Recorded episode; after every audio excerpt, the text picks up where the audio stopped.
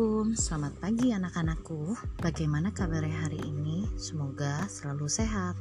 Meskipun kita masih belum tahu ya kapan sih kita bakalan datang lagi ke sekolah, tapi be positif guys.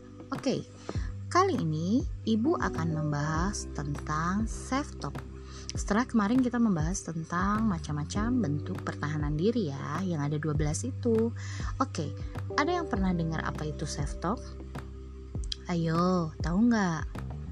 Ya, self talk adalah komunikasi dan berbicara dengan diri sendiri. Self talk bukan berarti kamu kayak bicara sama orang lain ya, terus kayak orang gila gitu ngomong sendiri, nggak gitu ya beb. Melainkan berbicara dengan pikiran yang ada dalam kepala kita. Self talk merupakan sesuatu yang tampaknya sangat sederhana dan hampir nggak pernah dibahas, padahal sering banget kalian alami. Ya nggak sih? Coba deh diingat-ingat lagi ya. Namun dampaknya besar loh sama diri kita.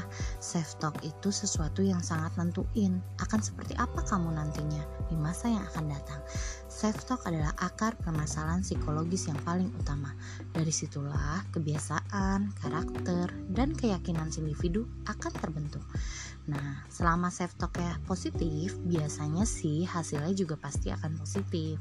Hal negatif dari luar hanya akan berdampak negatif terhadap diri kita jika diperkuat dengan self talk self talk negatif. Makanya tadi di awal pertemuan kan ibu bilang be positif karena segala sesuatu yang ada yang kita pikirkan positif biasanya hasilnya juga akan positif ya guys.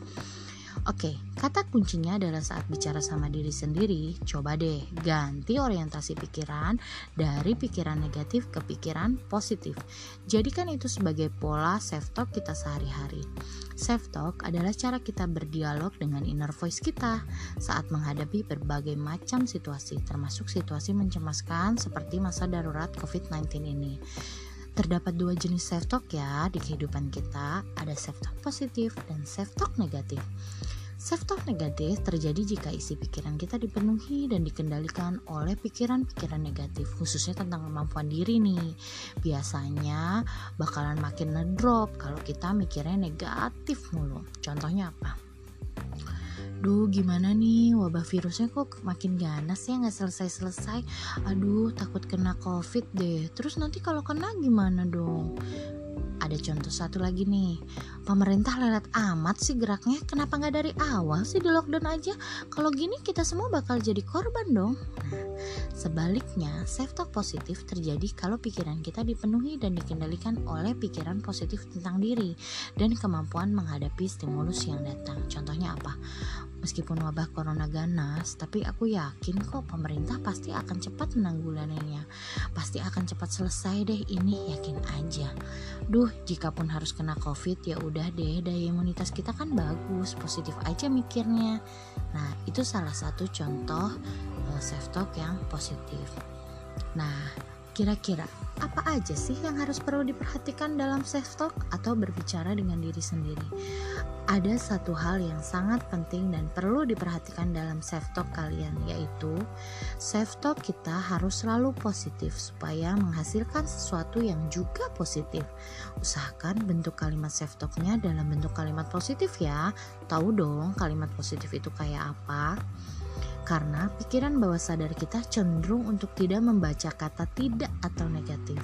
Jadi, bisa diartikan bahwa lebih mudah menerima kata-kata positif alam bawah sadar.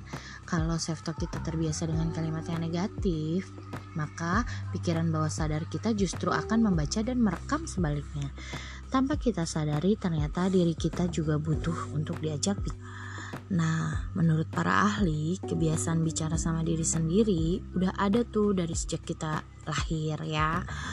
Dan bicara dengan diri sendiri tidak melulu dalam bentuk dialog dengan suara, sebab semua yang terlintas dalam otak kita sebenarnya adalah cara kita berbicara dengan diri sendiri.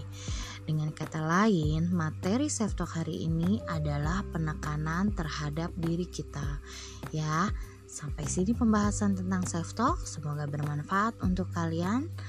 Eh, sampai bertemu minggu depan dengan materi dan sesi yang lebih menarik lagi.